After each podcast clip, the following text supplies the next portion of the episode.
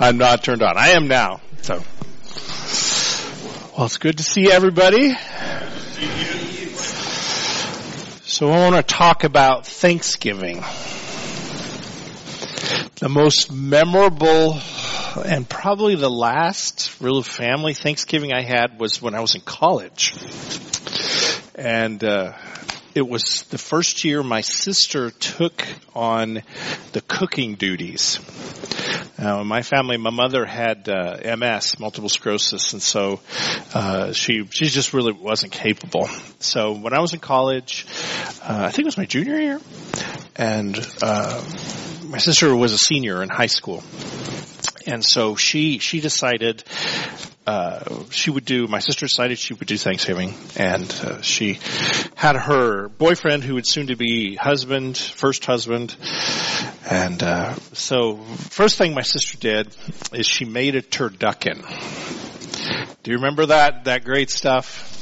So it's uh, it's a quail inside of a duck inside of a turkey. So you get white meat, dark meat, white meat. And uh, I wish I had a picture of this thing. You know, phones weren't a thing back then, but uh, it it. I don't think the duck and the quail agreed to this, um, and they certainly didn't go willingly, right? it was it was a horrendous explosion of meat parts, and it just it was terrible. Uh, and you know the quail wasn't cooked; it was it was just terrible. And then I remember my sister made the cranberries, and she put cloves in them, and uh, it was gross. And my dad, being my dad, assured me that it was actually his future son-in-law that had put marijuana in the. Uh, uh, so you know th- this is the way that the family meal is is going, right? It's just it's a disaster, and then the, top it all off.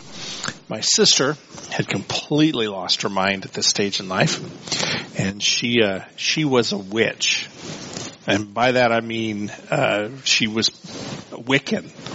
I mean, she was a witch on a normal day, but uh, she she was an official witch. So she decided to give the Thanksgiving prayer. Oh my gosh. So uh, I always wanted to turn this story into uh, what was it? Uh, Chevy Chase's National Lampoon. I mean, my my family could have could have done it.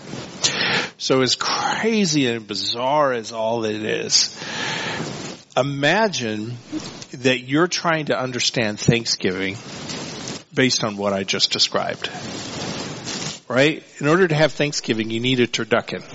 You need marijuana in the cranberries and you need a witch. Right? That's, that, that, that's Thanksgiving, right?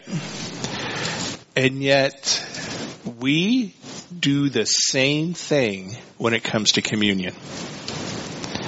We don't generally get the context of which it happened.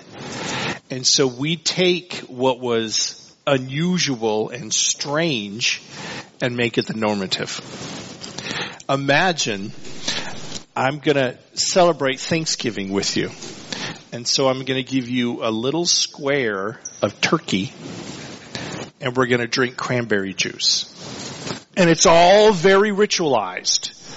I, the pastor, will consecrate the turkey, and behold, the cranberry juice is good for your kidneys. I mean, uh, I, really want scripture to challenge us today that a lot of what we do in, in communion, the Lord's Supper, the Eucharist, whatever we want to call it, is really kind of based on a lot of ignorance. Um, that we didn't, we're the adopted kid, right? We don't get the story of where all this came from, what God was trying to do with it. So, I want to be very, very clear. My goal is never, ever to make us Jewish. We're not Jewish. Uh, we, we, we're not meant to be. There's none of that. But we shouldn't be dumb Christians that just kind of make it up, turn it into rituals.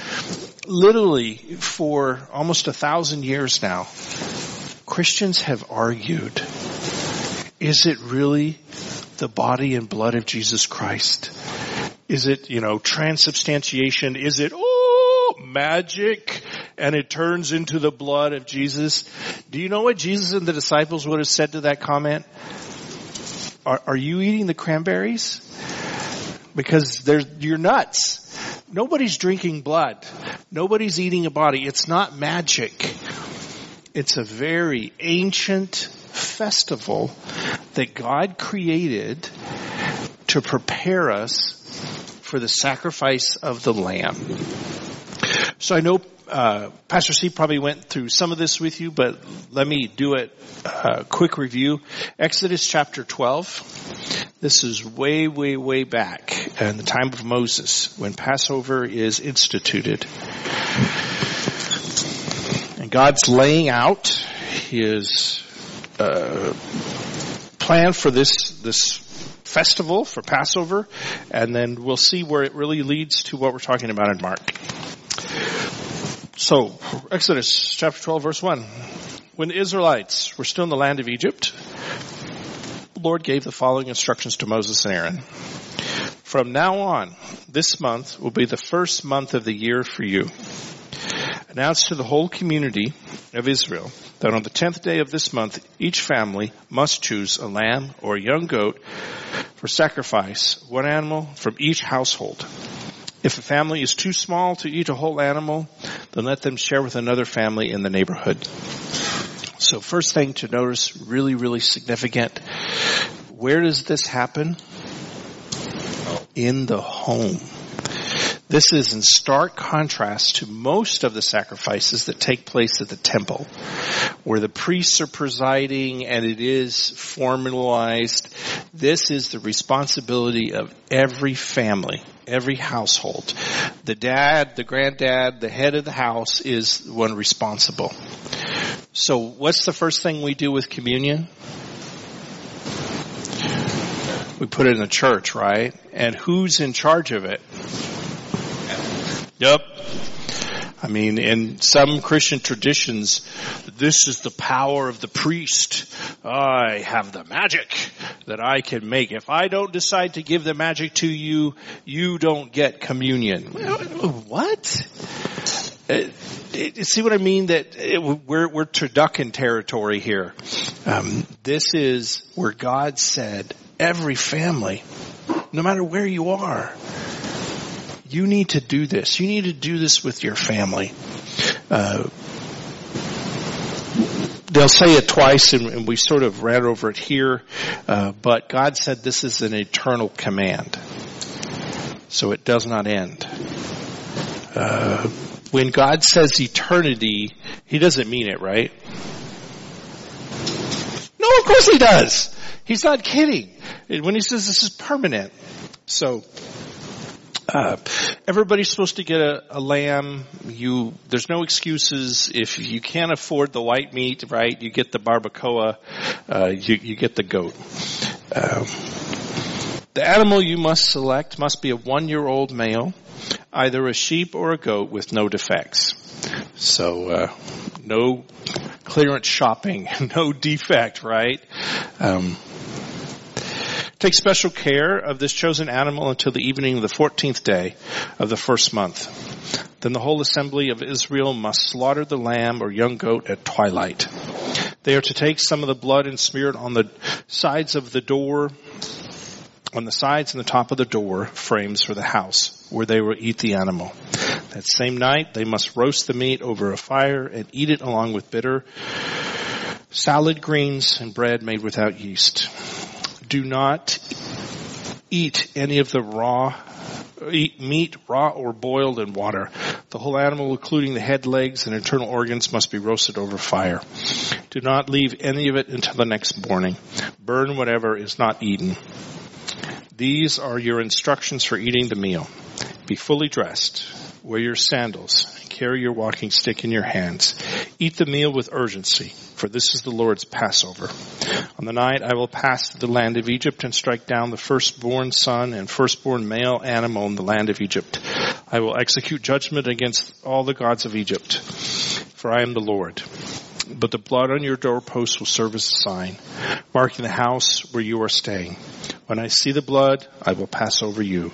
This plague of death will not touch you when I strike the land of Egypt.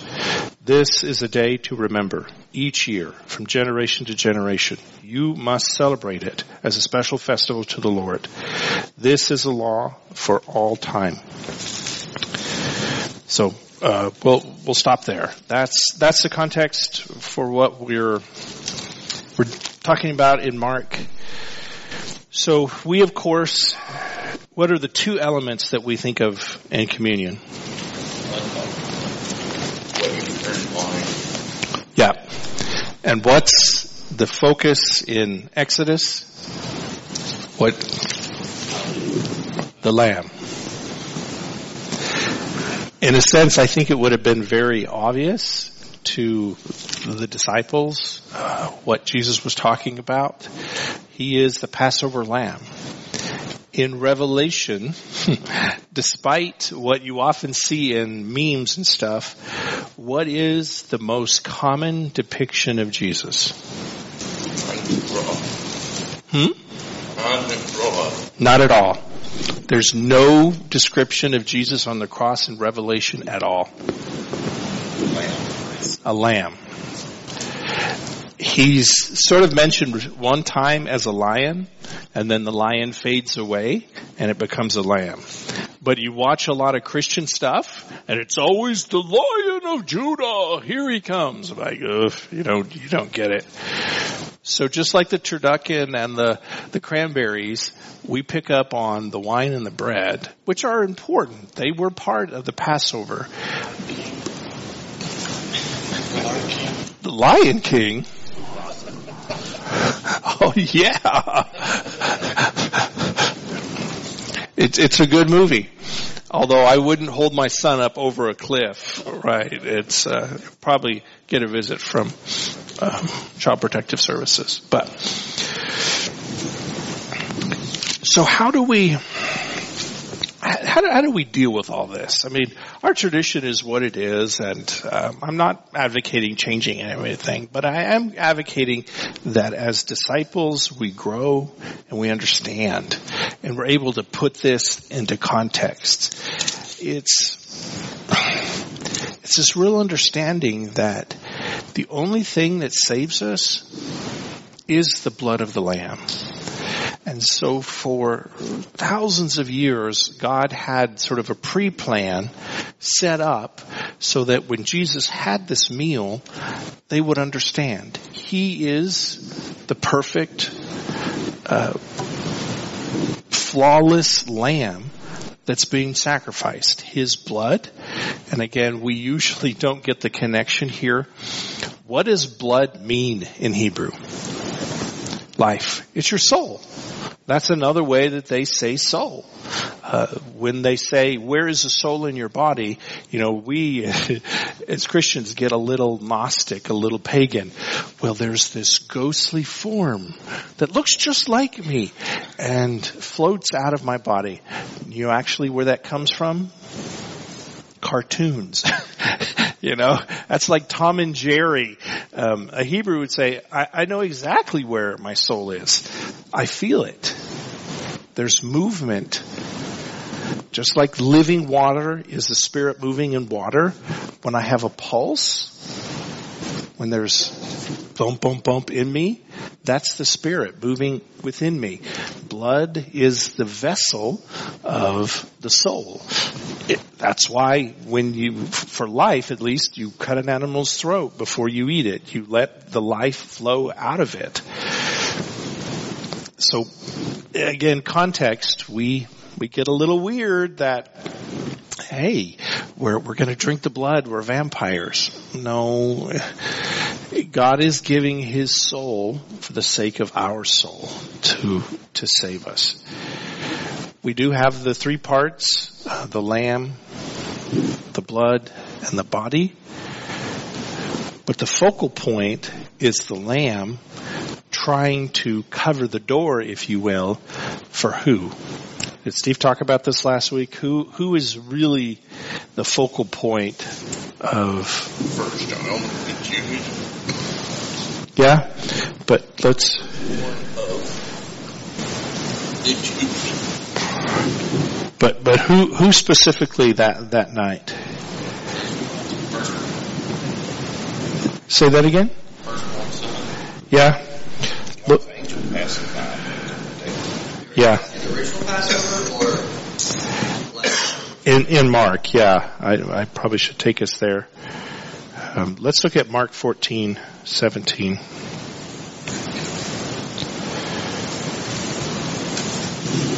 Mark fourteen seventeen. In the evening, Jesus arrived with the twelve. I'm not turned on. I am now. So, well, it's good to see everybody. So I want to talk about Thanksgiving. The most memorable and probably the last real family Thanksgiving I had was when I was in college. And, uh, it was the first year my sister took on the cooking duties. Now, in my family, my mother had uh, MS, multiple sclerosis, and so uh, she she just really wasn't capable.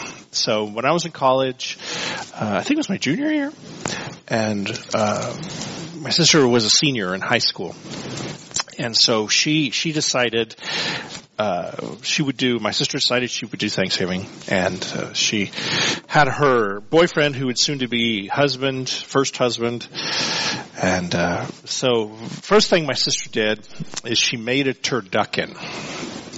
Do you remember that that great stuff? So it's uh, it's a quail inside of a duck inside of a turkey. So you get white meat, dark meat, white meat. And uh, I wish I had a picture of this thing. You know, phones weren't a thing back then, but uh, it it.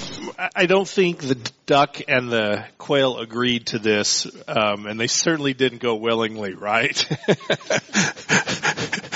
it was it was a horrendous explosion of meat parts, and it just it was terrible. Uh, and you know the quail wasn't cooked; it was it was just terrible. And then I remember my sister made the cranberries, and she put cloves in them, and uh, it was gross. And my dad, being my dad, assured me that it was actually his future son-in-law that had put marijuana in the. Uh, so you know th- this is the way that the family meal is is going, right? It's just it's a disaster, and then the, top it all off. My sister had completely lost her mind at this stage in life, and she uh, she was a witch, and by that I mean uh, she was Wiccan. I mean she was a witch on a normal day, but uh, she she was an official witch. So she decided to give the Thanksgiving prayer. Oh my gosh. So uh, I always wanted to turn this story into uh, what was it? Uh, Chevy Chase's National Lampoon. I mean, my my family could have could have done it. So as crazy and bizarre as all it is, imagine that you're trying to understand Thanksgiving based on what I just described. Right? In order to have Thanksgiving, you need a turducken. You need marijuana in the cranberries and you need a witch. Right? That's, that, that, that's Thanksgiving, right? And yet, we do the same thing when it comes to communion. We don't generally get the context of which it happened. And so we take what was unusual and strange and make it the normative. Imagine I'm going to celebrate Thanksgiving with you. And so I'm going to give you a little square of turkey and we're going to drink cranberry juice. And it's all very ritualized. I, the pastor, will consecrate the turkey, and behold, the cranberry juice is good for your kidneys.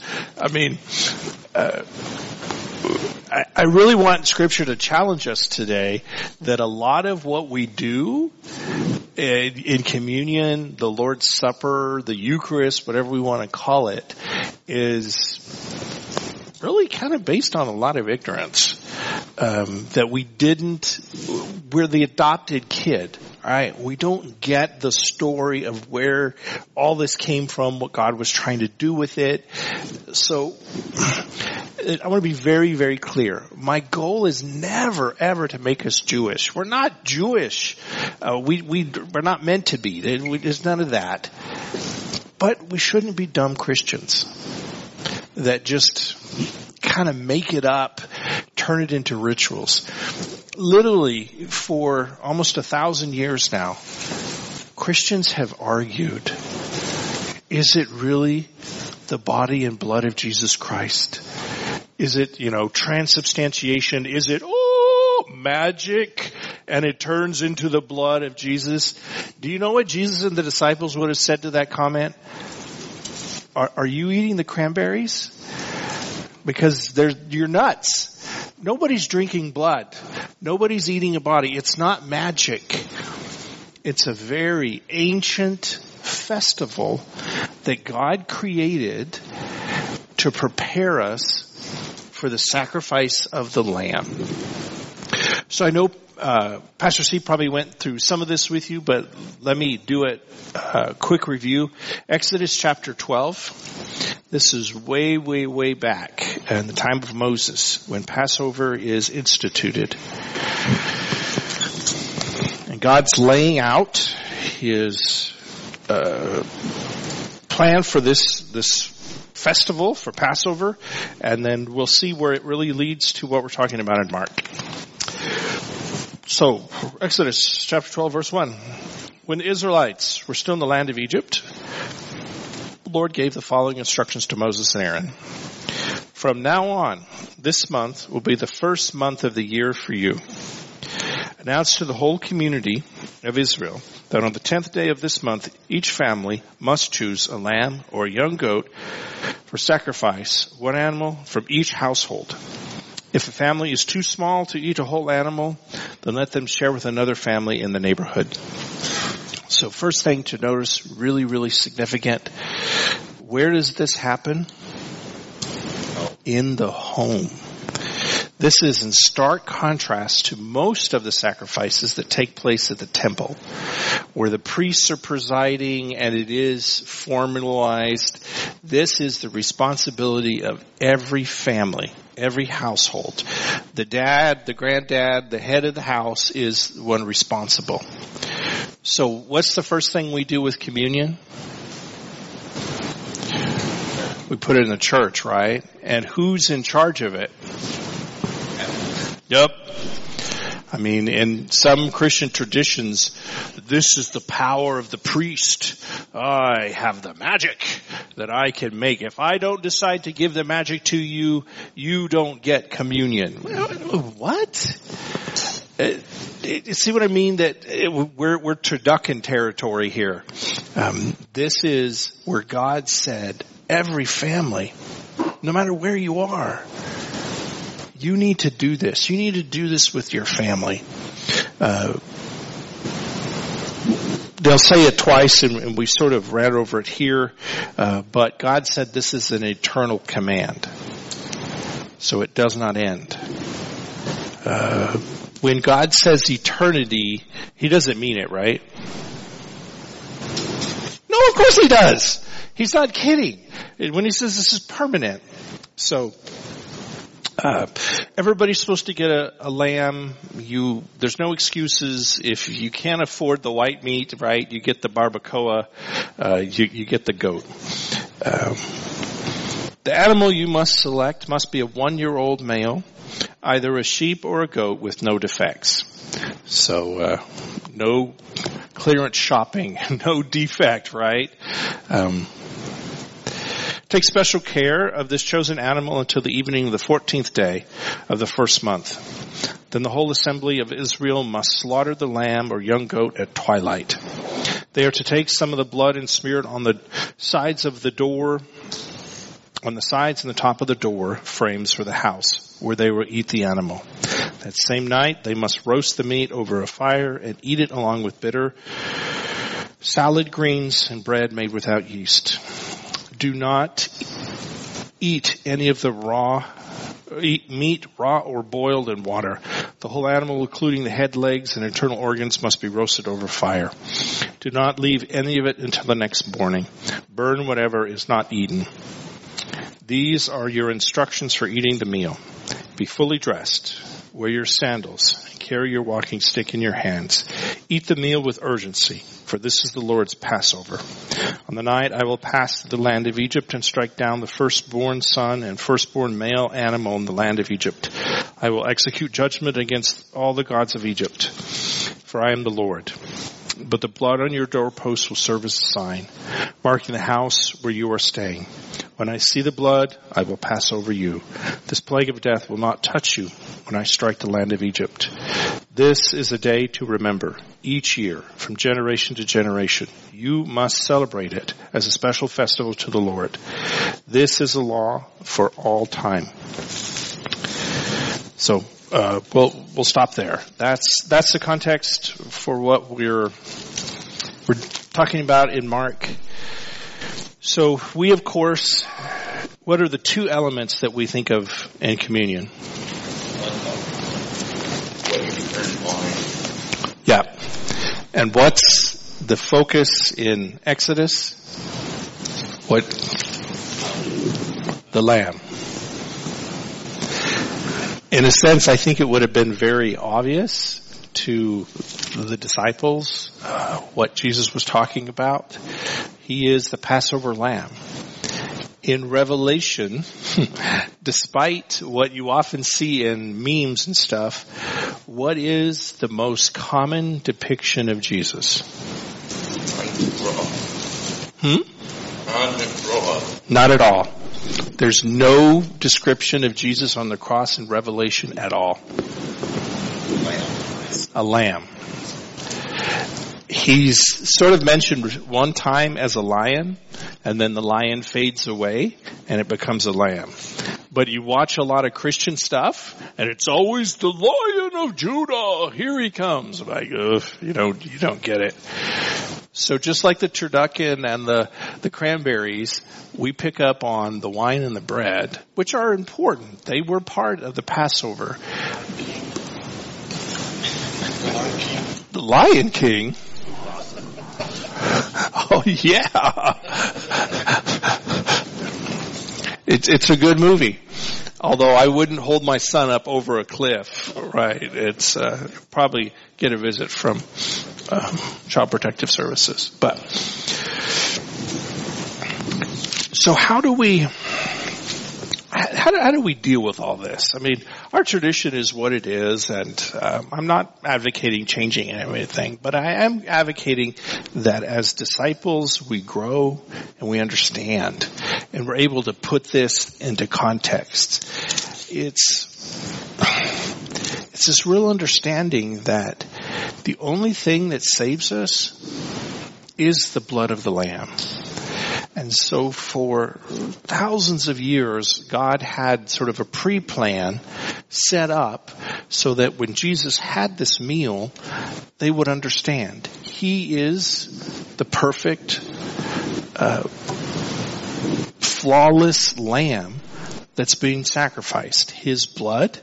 And again, we usually don't get the connection here.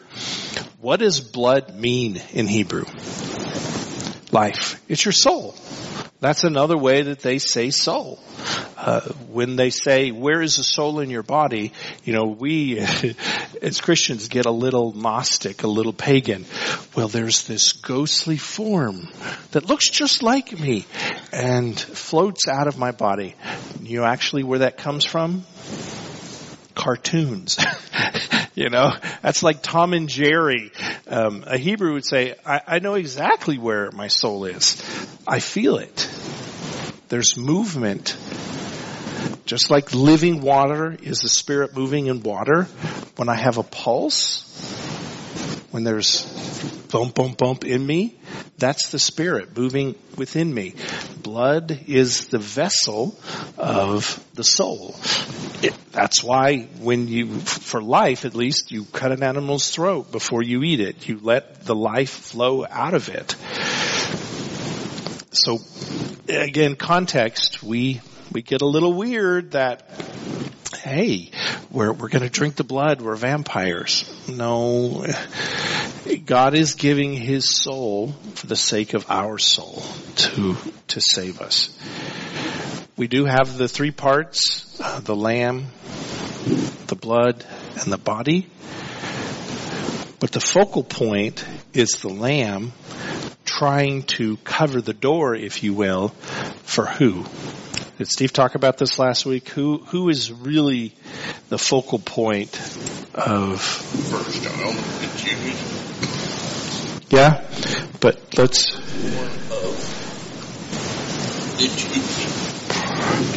but but who who specifically that that night? Say that again. Yeah. Look, yeah. In the original Passover or? In in Mark, yeah, I, I probably should take us there. Um, let's look at Mark fourteen seventeen.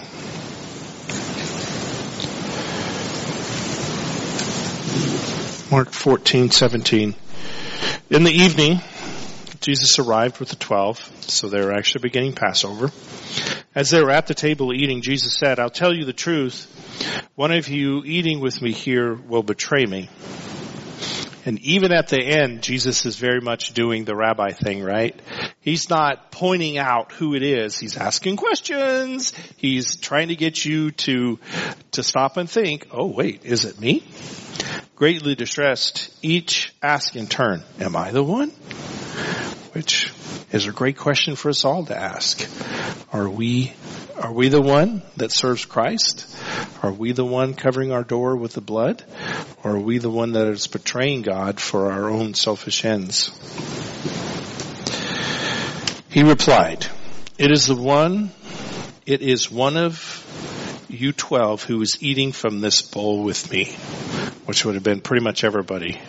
Um, for the Son of Man must die, as the scriptures declared long ago.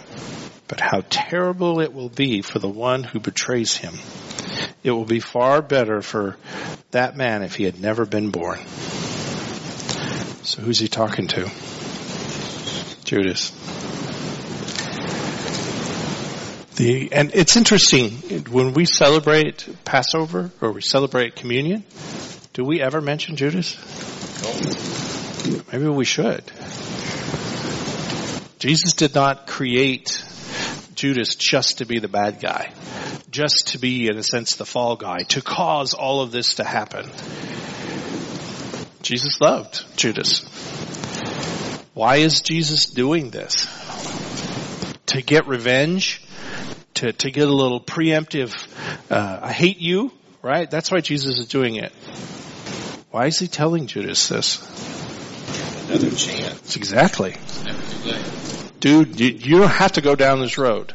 I'm telling you, it will be bad for you if you do this. Don't, don't do this. It, God's will will still happen. God will still work through it. But don't be part of making this happen. Jesus loves Judas. Just like he loves all of us. Even if we've decided to betray him, get him killed. That's the power of this, right? The lamb is dying not for the worthy, in a sense he is, but certainly very much the unworthy. Even in the 11th hour, Jesus is trying to save Judas. I think that's, that's amazing. 22, as they were eating, Jesus took some of the bread and blessed it. Now, one of the things uh, we started last year uh, with uh, Chris Acock's great uh, inspiration is we started uh, celebrating Passover together, and so uh, as much as I can say, again, I don't want us to become Jews, but Passover is Easter. Passover is communion. Sort of the biblical name for all of that is Passover. We made up communion. We made up the names. Um, Easter. Uh, it started with God's idea. All right, I'm going to teach you with animals because one day, eventually, my son will get here. And it's this understanding that unless you accept the soul of Christ to let it cover you in a sense, then you're going to end up like Judah or Judas. Uh, you're going to end up in a place that it had been better if you had never existed. So, in the Passover, of course, um, there's several servings of bread, and you you bless the bread. Um, really, you bless God for the bread. Um, there are how many cups, Chris? Four. Yeah. And so here is the part where Jesus gets a little off uh, the script. Uh, as they were eating, Jesus took some of the bread and blessed it. Then he broke it in pieces and gave it to the disciples saying, take, eat. This is my body. What kind of bread was this? Unleavened bread. It was Hawaiian loaf because it tastes so good, right? So here, here, here's a little confession on my part. Uh, this Sunday we're celebrating uh, World Communion Sunday. Right, so this is an artifact that we've inherited from the, United Methodist Church. And it started in the 1960s with the World Council of Churches. Do you remember that? So it was this hippie movement in the church that all the church will just come together and we'll all be together. And really all it was was a bunch of mainline Protestants. And so they dreamed up this idea that everybody in the world takes communion at the same time. Well, it's not really true. Uh, again, uh, United Methodist, Presbyterians, and UCC are the only ones that ever did it. But we developed this sense of, oh, each ethnic group brings their bread. So the cute little Mexicans bring a tortilla. Uh, I mean, it's just, it's pandering nonsense. Uh, that, but what kind of bread should we all bring? Unleavened bread, matzah. There's only one Jesus. Yes, we all can have lots of breads. And one of the things that we'll talk about on Sunday is that the Bible is all about bread.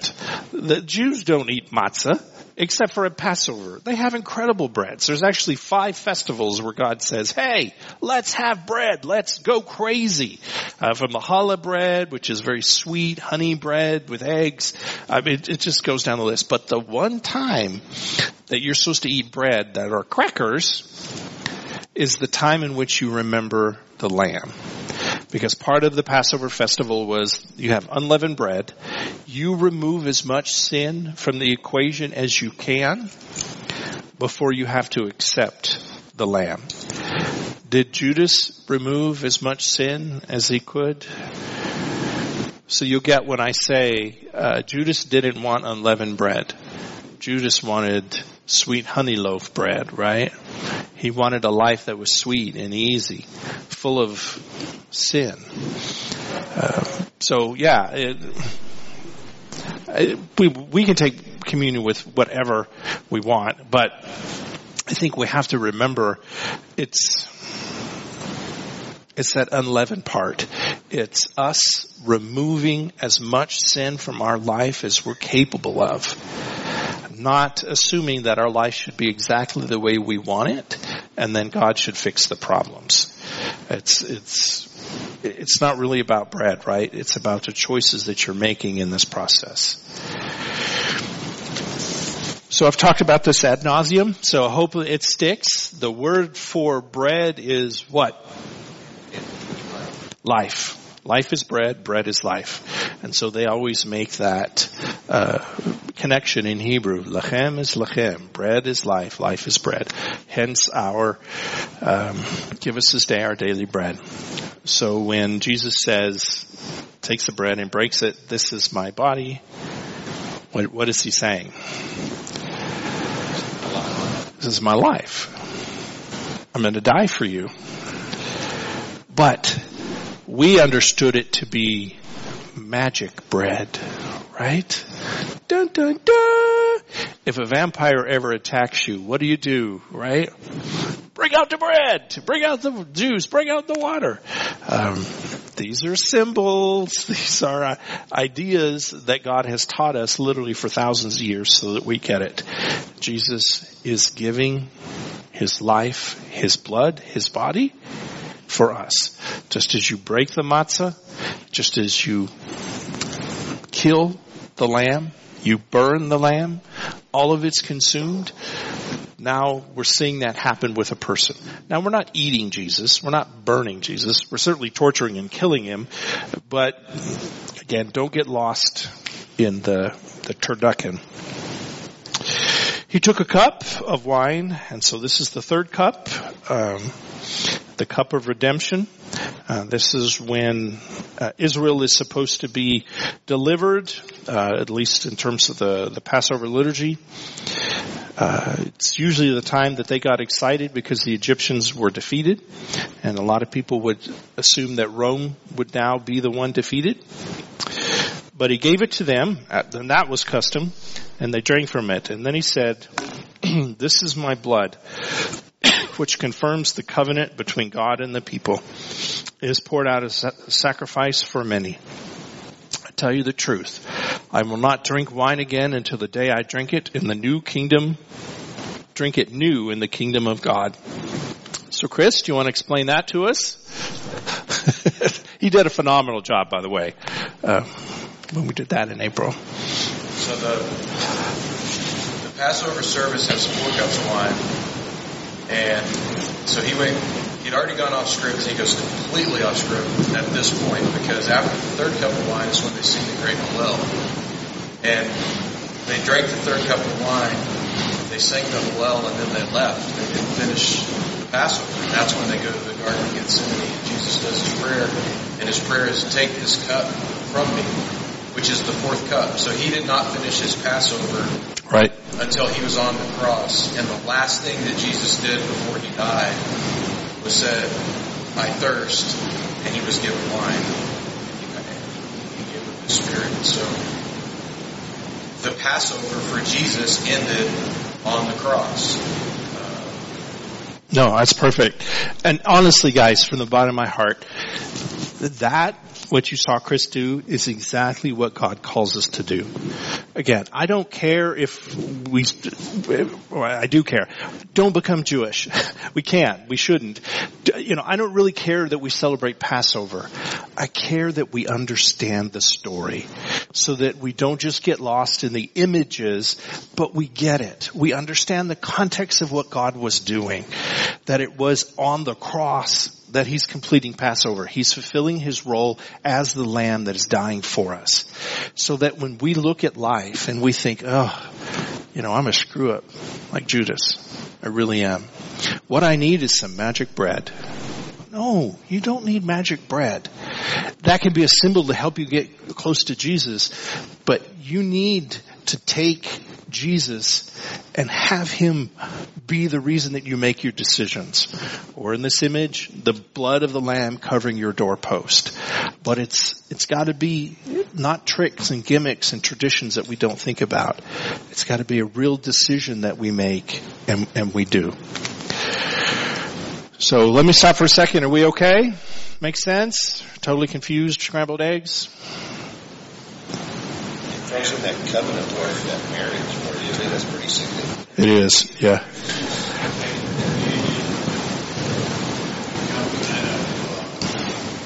lazy or lax lazy, serve any old bread that you guys have to find in the kitchen. you know, I'd, I'd, I'd like to say it's in the old bread. But we had a riot on our hands when we couldn't get the Hawaiian um, loaf bread. It's funny how we develop new traditions, right? But yeah, we we've gotten lazy um, at all. Right, and it, that's why people like it. It. Do you remember the Tic Tacs when you were kids? When you took communion, they get a little, uh, and it tasted terrible. It, but we wanted it easy, and uh, uh, so that, that's really it. Started the '80s that we changed it. We wanted bread that was tasted good. We read in Scripture that He took bread. And again, we knew no context of, we did, but not popularly, of it's unleavened bread. And so we said, well, it can be any kind of bread. Why doesn't it, you know, somebody bake bread in church? And I, you know, please hear me clearly. I'm not advocating any change to what we do. I, it is what it is. But I want us to understand it. Um, we, we have to grow up. We have to, to not, just see the symbols. Again, I know I do this to death, but it's not turducken. Um, it's something different. Eric, I've, I've heard sat through classes, never made this connection before, but sat through classes where or read things where people are debating, you know, did Judas have free will? Did God cause Judas to do this so that the, the plan could be fulfilled? And see the fall guy escape it, but that's actually I'm saying. It, it says completely the opposite. Jesus was giving him a chance to go, and he said, "Look, the Son of Man's going to go just as it's written. This is going to happen anyway. You don't have to do the Jesus." Exactly. And that's a powerful insight into our God. I mean, at the 11th hour, He's willing to, to help you. It's a thief on the cross moment, right? You are not destined to be the bad guy. You are not foreordained to be the fall guy. You always have a choice. God's will is going to be, be done. Um, but you don't want to be part of it not being done. So yeah. Judas isn't just the scripted villain. Kurt, so how did the Roman Catholics get to magic literal body eating Jesus' flesh? Is it just the Bill Clinton definition of things? If they've been doing this way for 2,000 years, what was their reason for claiming that Peter told them you gotta, it literally is? Okay, rule number one, we never quote Bill Clinton in a Bible study. No. I'm kidding. Um, it, it, that's a long, long answer, but the, the short, ugly version is, and I, I, I would own this too, we were a bunch of pagans. And this is how pagans do it. That we take these magical kind of approaches, and that's what made sense to our mind.